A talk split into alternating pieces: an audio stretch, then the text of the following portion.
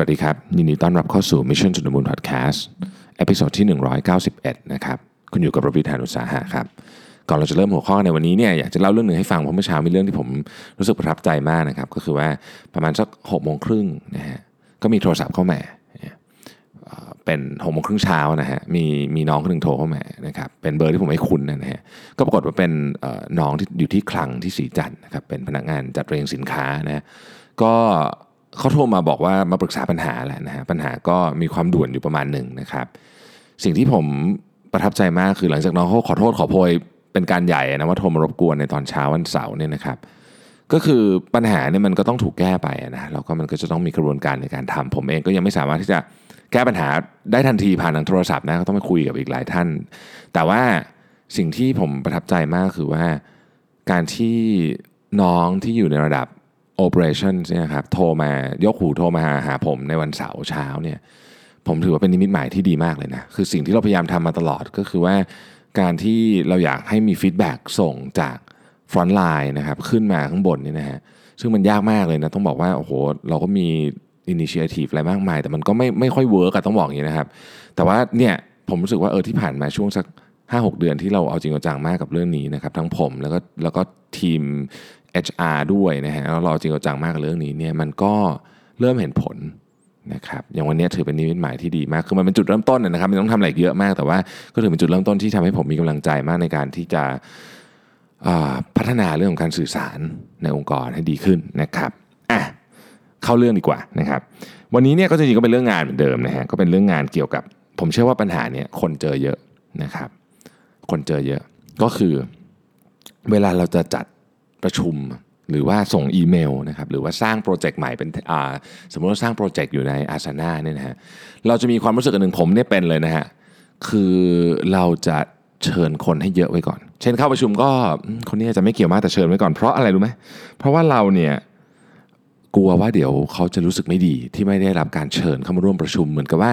เราไม่สนใจความคิดเห็นของเขาหรือเปล่านะฮะแล้วก็เราเราไม่แจ้งเขาทราบหรือเปล่านะฮะ ในที่สุดเนี่ยเราก็จะมี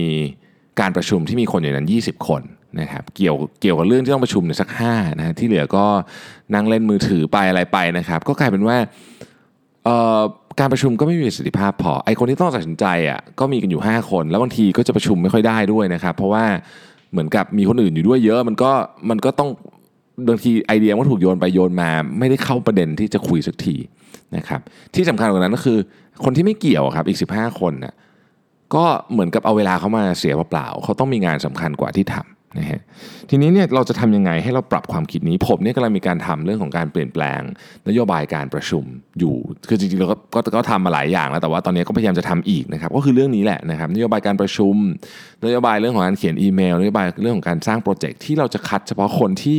เกี่ยวข้องจริง ๆ เท่านั้นนะเข้ามานะครับไม่ใช่ว่าเราไม่ให้ความสำคัญกับคนที่ไม่ได้ถูกเลือกเข้ามา แต่ประเด็นก็คือว่า ในในความเป็นจริงอะก็คือเรามักจะเลือกคนเข้ามาเยอะเกินเกินไปนะครับดังนั้นเนี่ยเราก็ควรจะต้องทำให้ทุกเวลาเราต้องเคารพเวลาทุกคนนะครับการเอาเขาเข้ามาในโปรเจกต์กันเข้ามาในห้องประชุมโดยที่เขาไม่ได้มี contribution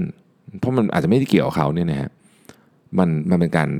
ทำเสียเวลาทั้งคนที่เกี่ยวและคนที่ไม่เกี่ยวนะครับทีเนี้ยการทำเรื่องนี้ไม่ง่าย ต้องบอกงี้ไม่ง่าย ไม่ง่ายในในจุด ความรู้สึกของคนที่จัดประชุม ความรู้สึกของคนที่ส่งอีเมล และซีซีเยอะๆด้วย และไม่ง่ายในจุดที่ต้องบอกว่าเนื่องจากว่าเราเป็นสัตว์สังคมนะครับ ถ้าเราทำมันผิดวิธีเนี่ยนะฮะคนที่เขาไม่ได้รับเชิญเข้าประชุมเนี่ยเขาจะรู้สึกไม่ดีนะครับ ดังนั้นเนี่ยผมก็เลยได้ไปอ่านอาร์ติเคิลหนึ่งของ Harvard Business Review นะครับ ชื่อว่า how to gracefully exclude coworkers from meetings emails and projects นะครับทุกอย่างเลยนะฮะไม่ใช่เฉพาะการประชุมอย่างเดียวที่เราไม่ควรจะเอาคนที่ที่เขาไม่จำเป็นต้องอยู่มานะฮะเสียเวลาเขานะครับ ก็คนส่วนใหญ่อย่างที่บอกนะครับ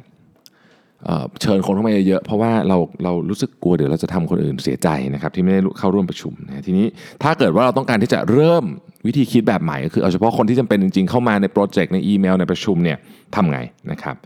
ขั้นตอนที่หนึ่งนะครับต้องบอกว่าเราต้องปกป้องคนที่งานโอเวอร์โหลดนะครับเราวิธีการคิดเนี่ยอาจจะไม่ได้เริ่มต้นจากการที่บอกว่า เอ้ย หาคนที่ไม่เกี่ยวออกไปนะครับ แต่ต้องดูว่าคนที่ overload จริงๆเนี่ยนะครับ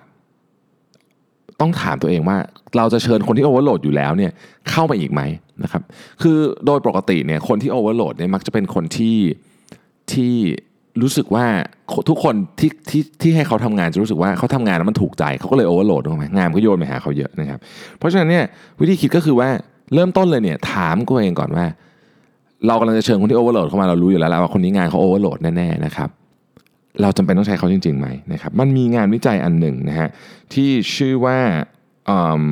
collaborative overload นะครับซึ่งเป็นงานวิจัยที่ มีอดัมแกรนต์อยู่ในนั้นด้วยนะครับ เป็นงานวิจัยที่เป็นเป็นอันที่มีคนพูดถึงค่อนข้างเยอะนะครับ ก็คือว่าจากรีเสิร์ชที่เขาทำเนี่ยเขาบอกว่าประมาณ 1 ใน3นะฮะของงานที่ต้องทำด้วยกันเป็นทีมนะครับในบริษัทหนึ่งเนี่ยมักจะมาจากคนประมาณ 3-5%เท่านั้นเองคือคนถึง3-5%เนี่ย contribute หรือต้องทำงาน 1 ใน3นะฮะของงานที่เป็นทีม effort ทั้งหมด ซึ่งมันเยอะมาก คนเหล่านี้เนี่ย ก็จะเขาเรียกว่าเป็นเป็นโอเวอร์โหลดนะก็จะโอเวอร์โหลดแล้วก็จะทำให้มีโอกาสที่จะเบิร์นเอาได้ง่ายนะครับ ดังนั้นเนี่ยถ้าเกิดว่าเราเห็นทิศทางแล้วว่า มันมีคนกลุ่มหนึ่ง นะครับเป็นกลุ่มเล็กๆเนี่ยที่ถูกเชิญเข้าทุกอย่างเลย คือไม่ว่าจะตั้ง task force task force อะไรขึ้นมาเนี่ยไอคนกลุ่มนี้ก็ไปหมดนะฮะโดนไปหมดนะครับ special project ก็เชิญนะครับ brainstorming ก็เชิญอยู่ในอีเมลก็อยู่ทุกเรื่องคือรับรู้มันไปทุกเรื่องหมดเลยเนี่ยนะครับเข้าไปต้องไปทำกันหมดทุกเรื่องเนี่ยนะครับ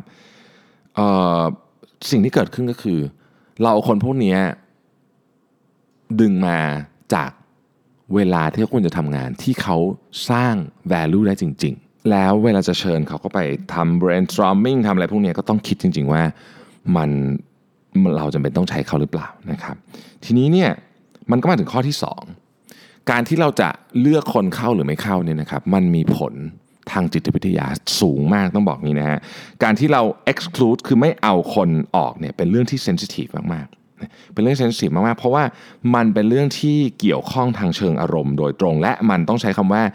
มันถูกผูกอยู่ในพื้นฐานทางอารมณ์ของมนุษย์นะครับ เพราะว่ามนุษย์ทุกคนเป็นเป็นเป็นสัตว์สังคมนะฮะดังนั้นเนี่ยเราเนี่ยต้องคือเราเราเราต้องการการยอมรับจากผู้อื่นนี่แน่นอนแล้ว แต่ว่าคนที่อยู่ใกล้กับเราเนี่ยเราก็พยายามที่จะเหมือนกับมีความต้องการเลยแหละที่จะที่จะช่วยเขา ช่วยเขาโดยโดยคิดแทนเขาว่า การที่เอาเข้าเข้ามาในประชุม การที่เขาเข้ามาในหลูปอีเมลเนี่ยเป็นการเหมือนกับให้เขาอยู่ในให้เขารับรู้เรื่องนี้ตลอดเป็นการช่วยเขาว่างั้นเถอะแต่ในความเป็นจริงอาจจะไม่ใช่ เพราะว่าคนที่ถูกถูกคิดแบบนี้นะฮะคือถูกดึงเข้ามาหมดตลอดเนี่ยก็แน่นอนว่าเสี่ยงต่อการเป็น collaborative overload นะครับแล้วก็การที่หัวหน้าเนี่ยจะ ต่อต้านแรงกระตุ้นที่อยากจะดึงคนนี้เข้ามาในทุกโปรเจกต์นี่นะครับมันเป็นเรื่องที่ยากเหมือนกันเพราะมันเป็นแรงกระตุ้นพื้นฐานของมนุษย์นะครับดังนั้นเนี่ยมันเป็นศิลปะศิลปะของ exclusion อ่านไม่คำนี้ไม่ include และ exclude เป็นศิลปะของการ exclude นะครับซึ่งเวลาจะ exclude ใครเนี่ยนะครับโดยไม่กระทบกับความรู้สึกของเจ้าตัวเนี่ยต้องต้องเข้าใจว่าคนแต่ละคนนี่นะครับมีความต้องการทางสังคม อย่างไรบ้างนะฮะถ้าหากเราลองไปดูว่าคนที่โอเวอร์โหลดจริงๆเนี่ยมันจะแบ่งออกเป็น 2 กลุ่มใหญ่ๆด้วยกัน คือกลุ่มที่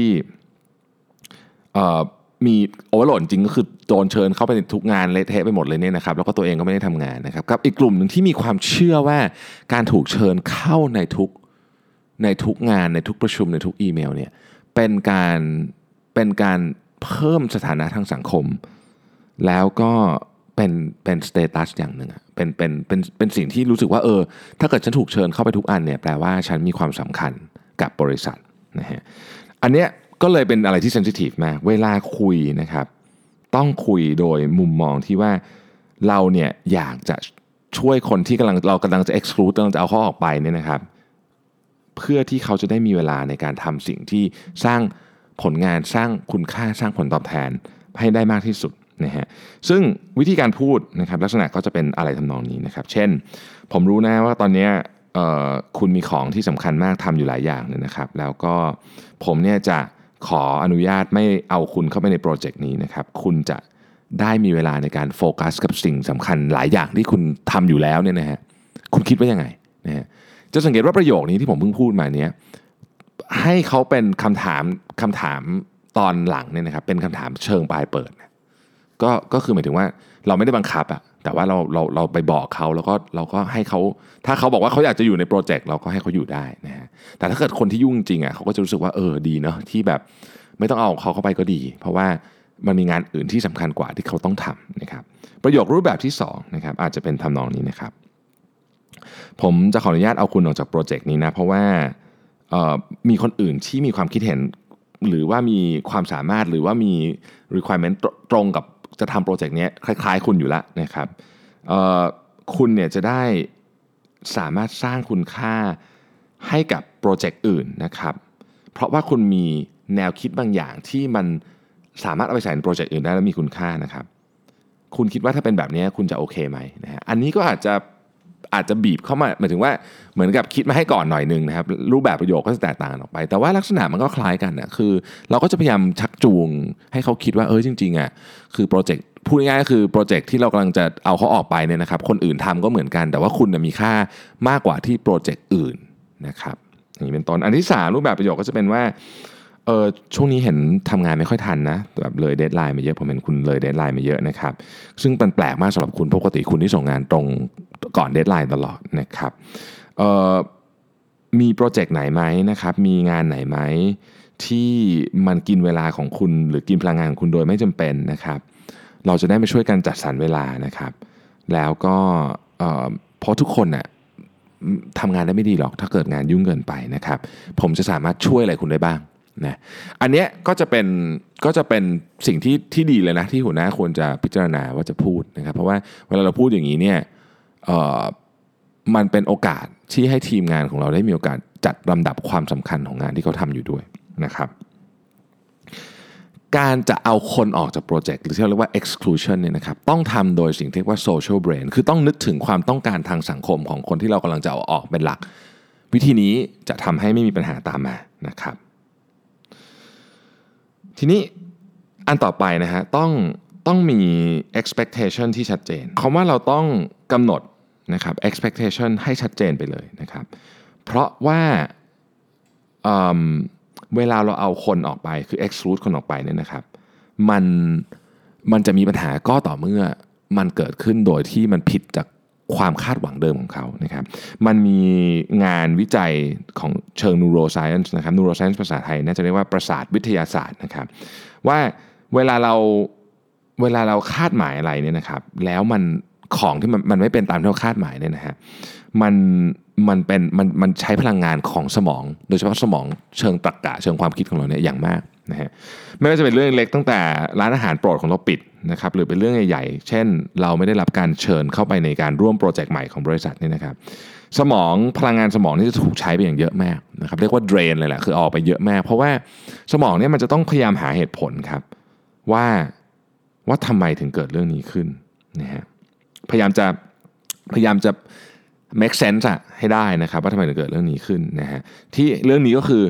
เราคาดการอย่างหนึ่งไว้คาดหวังอย่างหนึ่งไว้แล้วได้ของอย่างอื่นมานะครับ ทีนี้เนี่ยหัวหน้าหรือว่า team leader เนี่ยนะครับจะต้องจะต้องบอกนะฮะให้ชัดเจนว่าการที่เราเอาเขาออกจาก project ไป เพราะเราต้องการให้หรือเราเชื่อว่าเขามีความสามารถในการสร้าง value สร้างมูลค่าที่อื่นมากกว่า คือต้องพูดให้ชัดไปเลยนะครับ มันจะได้สอดคล้องกับกับมุมนี้ของการทำงานของสมองนะครับ คือถ้าเราต้องการเพียงคนจำนวนไม่เยอะนะครับในในการประชุมเนี่ยนะครับ เราก็ต้องพูดให้ชัดไปเลย เพราะการพูดไม่ชัดว่าทำไมคนนี้ถึงได้เข้าทำไมคนนี้ถึงไม่ได้เข้าเนี่ยนะครับ มันมันเป็นเขาเรียกว่าเป็น social threat นะ social threat ก็เช่นพวกความวิตกกังวล ความไม่แน่นอน ความรู้สึกว่าเราถูกโดดเดี่ยว พวกนี้จะเกิดขึ้นเวลาไม่ได้รับคำอธิบายที่ชัดเจน แม้ว่าเขาจะไม่ได้อยากทำ project นั้นก็ตาม แต่ว่าก็ต้องอธิบายให้ชัดเจนนะครับคือคุณจะคิดเอาเองไม่ได้ว่าอ๋อก็รู้สึกเห็นงานยุ่งไงก็เลยไม่ได้เอาเข้ามาไม่ได้ เพราะอันนี้จะเกิด social threat ขึ้นแน่นอนนะครับทีนี้เนี่ยต้องบอกว่าเวลาเราคิดวางแผนก่อนนะครับที่จะป้องกัน social threat เนี่ยมันจะช่วยมากนะฮะว่าหนึ่งสมองของเราเนี่ยต้องการความแน่นอน สมองเราชอบความแน่นอนนะครับดังนั้นเนี่ยถ้าเราอธิบายเลยว่า อ๋อเนี่ยคุณไม่ได้เข้าประชุมหรือไม่ได้เชิญเข้าโปรเจกต์นี้เพราะว่าอะไรเนี่ยนะครับ ก็สมองเราก็จะอ๋อโอเค เหมือนกับวางสมองคนนั้นนะครับ ก็จะเหมือนกับวางวางภาพไปละนะครับ อีกการหนึ่งก็คือมนุษย์เราอะต้องการความแฟร์นะเป็นธรรมดานะครับ ก็ความแฟร์เนี่ยมันจะมาจะเกิดขึ้นจากความโปร่งใส คือเราต้องมีวิธีการชัดเจนเลยว่า เราเลือกคนนี้เข้าเราไม่เลือกคนนี้เข้าเนี่ย เพราะเหตุผลอะไรนะครับไม่ใช่เปลี่ยนไปเปลี่ยนมานะครับดังนั้นเนี่ยถ้าเกิดว่า 1 ชัดเจน 2 แฟร์นะฮะเราก็จะสามารถทำให้คนของเราเนี่ยไม่รู้สึกไม่ดี เวลาเราไม่ได้เอาเขาเข้าโปรเจกต์ได้ ทีนี้เวลาทำงานจริง ๆ เราจะทำยังไงนะครับอันที่1เนี่ยต้องคิดก่อนเลยว่าใครต้องเข้าบ้าง ใครต้องเข้ามาในโปรเจกต์นี้บ้าง 2. ใครไม่ต้องเข้านะครับสเหตุผลเพราะอะไร ต้องชัดเจนนะคนนี้เพราะคนนี้เข้าเพราะคนนี้ไม่เข้าเพราะนะครับ แล้วก็ต้องให้พนักงานทุกคนเนี่ยเข้าใจบทบาทของพวกเขาในวิชั่นขององค์กรนะครับเวลาเราทำแบบนี้เนี่ยการประชุมของเราก็จะเหลือจาก 20 เหลือ5นะครับคนที่ที่เราไม่ได้เชิญเข้าประชุมเนี่ยเขาก็สามารถที่จะไปมี contribution กับงานอื่นที่มีมูลค่ามากกว่า สร้างมูลค่ามากกว่าได้นะครับแล้วเราก็ไม่ทำให้เขารู้สึกแย่ด้วยนะฮะต้องบอกว่า ขอย้ำอีกครั้งหนึ่งเรื่องนี้ต้องต้องทำให้เจ้าตัวรู้อย่าคิดไปเองว่าเขาจะคิดออกนะครับ เพราะว่าหลายคนเนี่ยไม่เข้าใจสิ่งที่เราพยายามที่จะทำถ้าเราไม่อธิบายให้ชัดเจนและโปร่งใสนะครับ แต่เวลาทำแบบนี้ต้องระวังมากๆเรื่องหนึ่งนะครับ ในงานประเภทที่เป็นลักษณะที่ต้องการความคิดเห็นของทุกคนหรือความหลากหลายเนี่ยนะครับ เราอาจจะไม่ได้เชิญทุกคนมาประชุมนะแต่ว่าเราต้องมีเมคานิกในการสามารถเก็บ ข้อมูลเหล่านั้นมาให้ได้ เพราะไม่งั้นเนี่ยคนจะรู้สึกว่าสนใจแต่พวกตัวเองอยู่ไม่กี่คน แต่ไม่เคยเอาความคิดเห็นของคนอื่น เข้าไปร่วมด้วยเลย อันนี้อันตรายมากๆ เราอาจจะไม่ได้มีความตั้งใจไม่ดี แต่ว่าคนสามารถมองอย่างนั้นได้ เพราะฉะนั้นต้องบอกอย่างชัดเจนไปเลยนะครับ แล้วการทำแบบนี้นะฮะหรือคือคือการที่พยายามหลีกเลี่ยง over inclusion คือการหลีกเลี่ยงการเอาคนเข้ามาในโปรเจกต์เยอะเกินไปเนี่ยอาจจะเป็น สิ่งที่สำคัญที่สุดอันหนึ่งนะครับที่แมเนเจอร์ต้องทำนะเพราะฉะนั้นวันนี้ลองกลับไปคิดดูนะครับว่าเรากำลังทำ over inclusion อยู่หรือเปล่านะครับโอเคนะครับ ก็ขอบคุณมาก ๆ เลยนะครับที่ติดตาม Mission to the Moon Podcast พรุ่งนี้ผมอาจจะมาตอบคำถามช้านิดหนึ่งนะครับเพราะว่าพรุ่งนี้เช้าผมมี งานวิ่งมาราธอนนะครับก็ถ้าทางจะเวลาเสร็จก็ต้องสะบักสะบอมนิดหนึ่งนะฮะกว่าจะตั้งสติได้ก็คงจะจะบ่ายๆแล้วนะฮะก็เดี๋ยวจะมาตอบคำถามในช่วงเย็นนะครับสำหรับวันอาทิตย์ที่เป็นช่วงตอบคำถามของเราวันนี้ขอบคุณมากนะครับที่ติดตาม Mission to the Moon Podcast แล้วเราพบกันใหม่วันพรุ่งนี้ครับ สวัสดีครับ